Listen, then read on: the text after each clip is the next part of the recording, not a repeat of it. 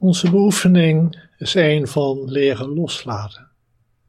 Van laten komen en gaan van wat we zien en horen, voelen. Van wat we denken. We houden niets vast.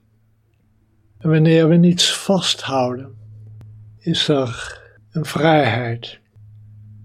Want zo gauw ik iets vasthoud, wordt de vrijheid al beperkt door datgene waaraan ik vasthoud. Onze beoefening is een steeds dieper loslaten, fysiek en mentaal. De spanningen die in ons zitten, in lichaam en geest, want vasthouden is aanspannen.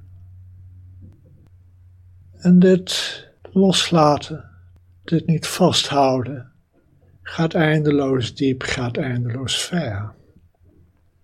Ook al krijgen we de meest mooie ervaringen, ook al zien we een visioen de Boeddha naar ons toekomen, we houden niet vast aan die ervaring. We laten het net zoals alle andere ervaringen steeds weer gaan. En daarom is geen enkele ervaring meer bijzonder dan een ander.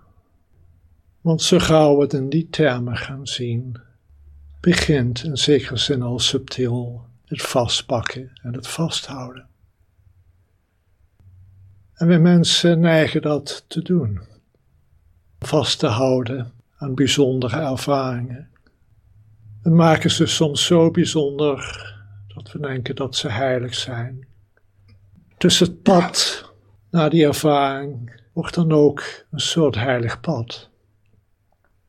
En voordat je het weet is de persoon die die ervaring had ook heel bijzonder. Misschien wel heilig.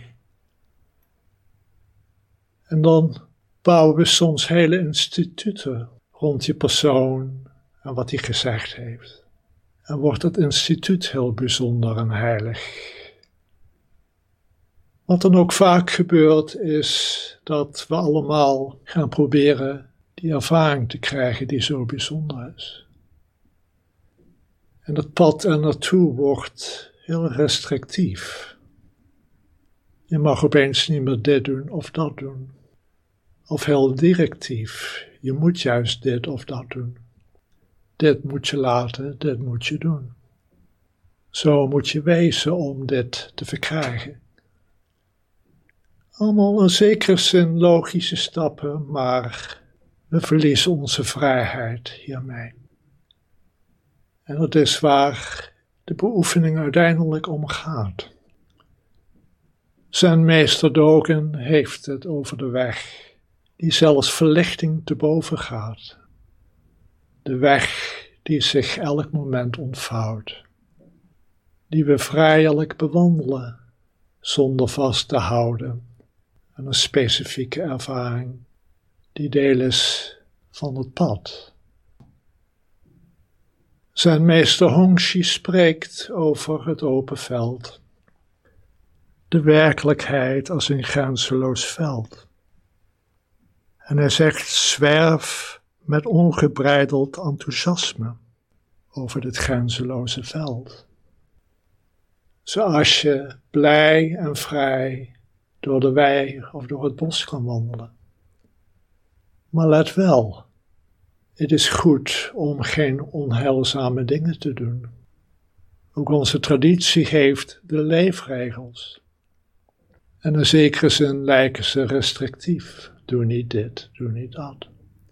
Maar dat is omdat onheilzame handelingen voortkomen juist niet uit vrijheid, maar uit gebondenheid.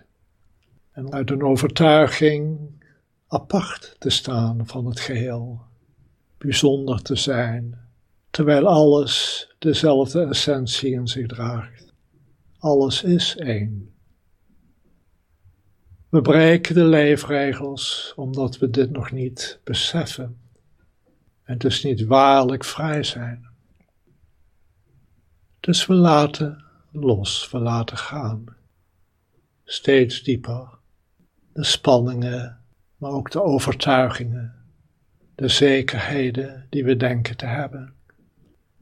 Zo worden we steeds vrijer en zijn de mogelijkheden om goed te doen voor zelf en ander werkelijk ongelimiteerd. En dat kan voortkomen uit wie je bent en hoe je bent, je geschiedenis. We zijn alle één en tegelijkertijd is ieder uniek. Niemand deelt een ander zijn geschiedenis. Dus zit en vrijheid. En waar je gebondenheid tegenkomt in jezelf, waar je vastzit, verzacht en ontspannen. Laat het eenvoudigweg oplossen. En bewandel dan als een vrij mens de weg, die zelfs verlichting te boven gaat.